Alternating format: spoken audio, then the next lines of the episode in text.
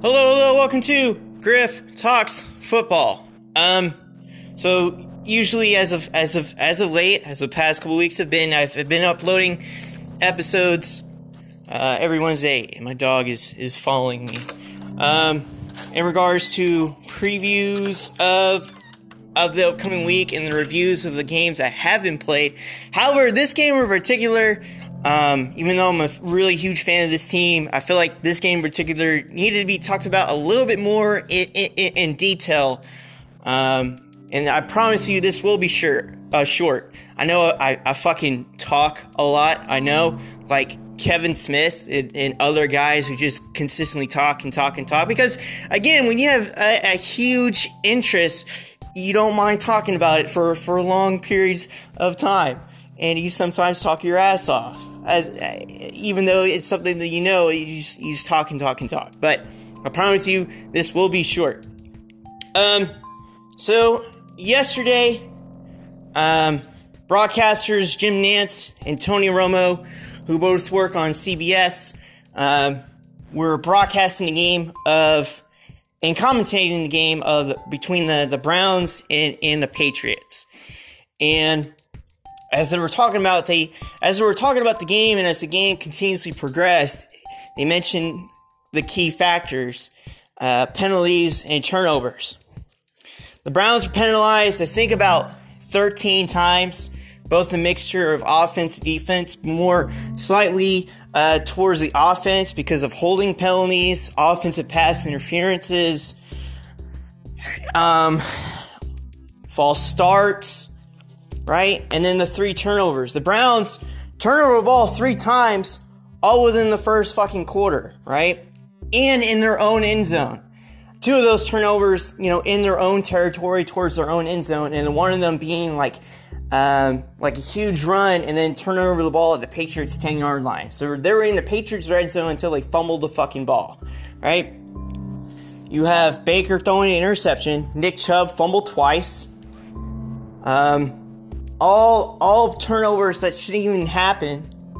But it, it it's what kind of defined the game for the Browns, where they come up so short because of one fucking or several fucking mistakes right? They were the first team this season offensively going against the Patriots defense to get over 300 yards. Like the Patriots never allowed up until this point when they were 7 and 0, never allowed a team offensively to get over 300 yards of total offense, which in today's NFL is very difficult to to to obtain, right? Because so so many rules do favor the offense.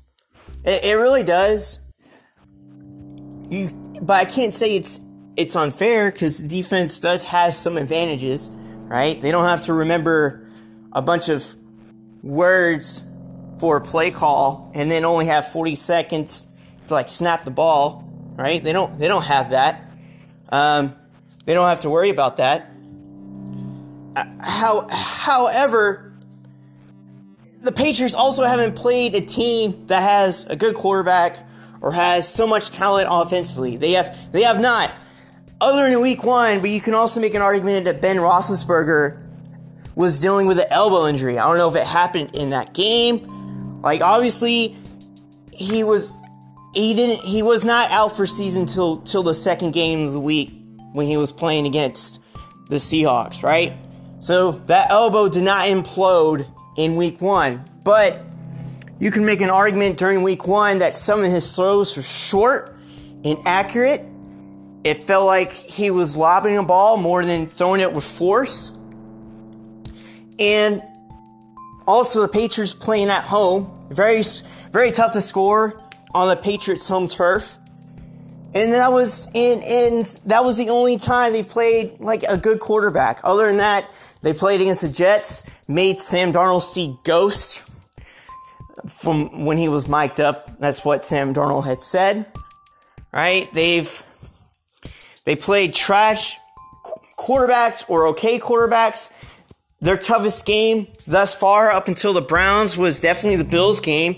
Patriots won 16 to 10, But it was all because of the Bills' defense. That's why the the Bills were still able to to to tr- almost win that game, right?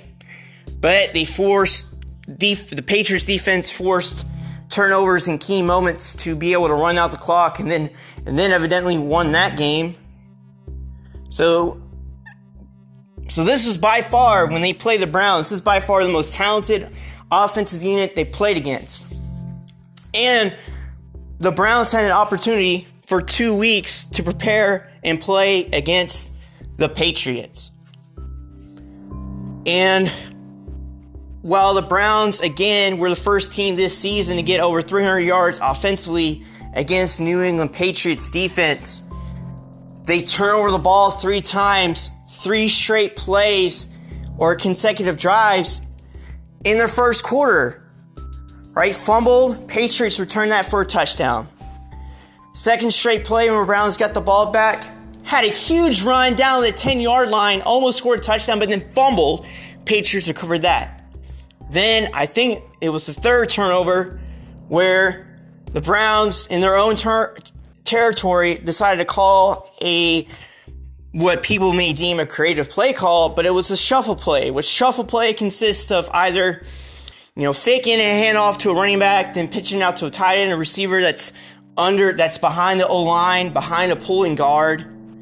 Um, it could also mean where you're running like some option and you shuffle it forward to a receiving target that again is behind the O line. And the Browns, with Freddie Kitchens calling plays, decided to do that. Where they felt like Jarvis Landry, who was in the slot position, they felt like they could get Jarvis Landry a ball by having him behind the O line when the play was going, shuffle it to Jarvis Landry, and Jarvis Landry can turn that play into a huge play. But evidently, one of the Patriots' defensive linemen read that play from the get go and then intercepted Baker Mayfield, who, again, was the one that decided to throw that. And then the Patriots scored off of that turnover. They scored two touchdowns out of the two, out of the three turnovers, They scored two touchdowns off of Brown's three turnovers, right? And so at that point, it was 17 nothing in the first quarter. Then the Browns defense still, still were able to give the Browns offense opportunities to get more drives, right? The Browns defense were getting sacked. They didn't get any turnovers, but they were getting sacks, run stops, forcing punts, three and outs. And the Browns, through those opportunities that they were given offensively, were able to score a touchdown. Uh, Baker Mayfield threw a touchdown pass to a, tight end that was wide open on a linebacker. Mismatch. The Browns got a field goal. But then the Patriots marched down the field with Tom Brady, of course, got a touchdown there. And then he got another field goal. And at that point, because we're such a wide open there's such a huge margin of the uh, of the scoreboard. At the end of the, at the end of the game, it was 27-13. But sh- the game should have been a whole lot closer. Had the Patriots not scored off of those turnovers, or had the Browns not turned over the ball three straight con- consecutive plays, the Browns either could have won or the game would again would have been a whole lot more closer than what the scoreboard had been reflected on. This team is so talented, right? But they're killing themselves off of penalties that are self-inflicting and turnovers that are self-inflicting. The Browns are in the top 10 unit for running the ball, right?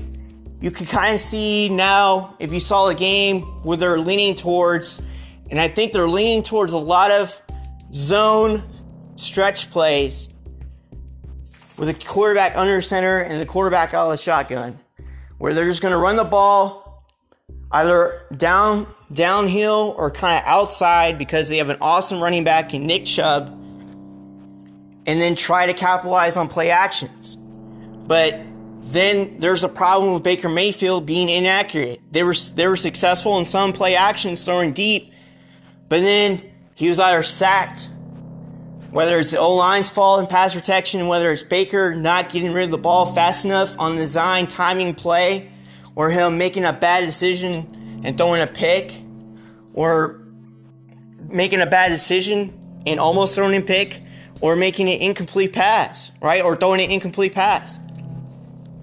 The, and it's such astonishing to see, and we've seen this before throughout the NFL, throughout the years, where you see teams so talented and yet are still resilient and be able to somewhat fight back in the game despite the mistakes they made. But again, when you make mistakes against a great team, great coaching staff, very difficult to overcome and win that game. And evidently, when you turn over the ball three consecutive times to the New England Patriots, doesn't matter how talented your defense is, very difficult to stop Tom Brady in the weapons that he has. Now, granted, this season, he doesn't have amazing weapons, but he still has a consistent receiver in Julian Edelman. They just traded and got Mohamed Sanu. And they have consistent, really good running backs. And again, Tom Brady being able to identify and read defenses with no problem because he's been in the league for 20 fucking years. And so that's very difficult to ask of your defense to do. Very difficult. It's a, it's a rare occasion. And the Browns offensively are not doing their defense any favors by self inflicting penalties, which the defense has also been doing self inflicted penalties as well. That enables the offense, like the Patriots in that game yesterday, to be able to run more plays and eventually score either field goal or touchdown or running out the clock. But again, the all the penalties were slided towards the Browns offense, and that was on them. You're not doing your defense any favors by self-inflicting penalties and turning over the ball. And it's not going to get any easier for the Browns this week because they go against the, the Denver Broncos, which their offense is trash, but their defense is phenomenal. They do capitalize on turnovers. They're in top five for passing yards per game. Their only hope for the Browns offensively is to just run the ball and take care of it. That's it. And you you can put some blame on Freddie Kitchens and the offensive coaching staff and the rest of the coaching staff too for for not fixing these mistakes of self-inflicted penalties and allowing turnovers or not forcing turnovers from a defensive perspective. But you can also put some blame on Baker Mayfield because of him being inaccurate. He has a very amazing run blocking unit and a running back. He's got weapons to throw to. This is on him. This is on him as well.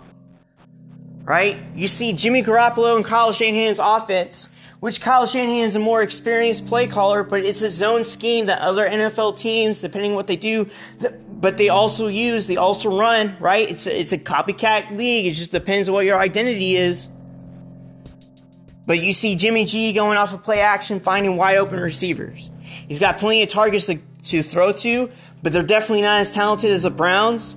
He's got an amazing tight end, George Kittle, but he doesn't have a really good receiver. But those receivers have gotten open. They've either scored or kept the chains moving because of the design plays and because how well they've run the ball.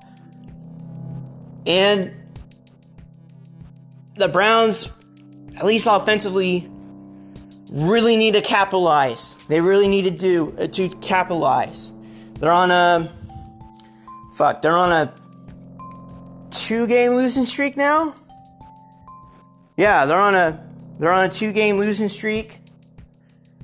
Again, they lost to the Patriots yesterday, and then two weeks ago they lost to the. Uh, oh man, um, the 49ers, or that was a couple weeks ago, and they lost to um, another team.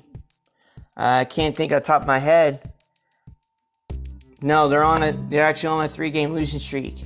Either way, it's it's talent and opportunities that's being wasted. And we only hope for the Browns, at least from an offensive unit, can capitalize on the opportunities that they have and not shoot themselves in the foot.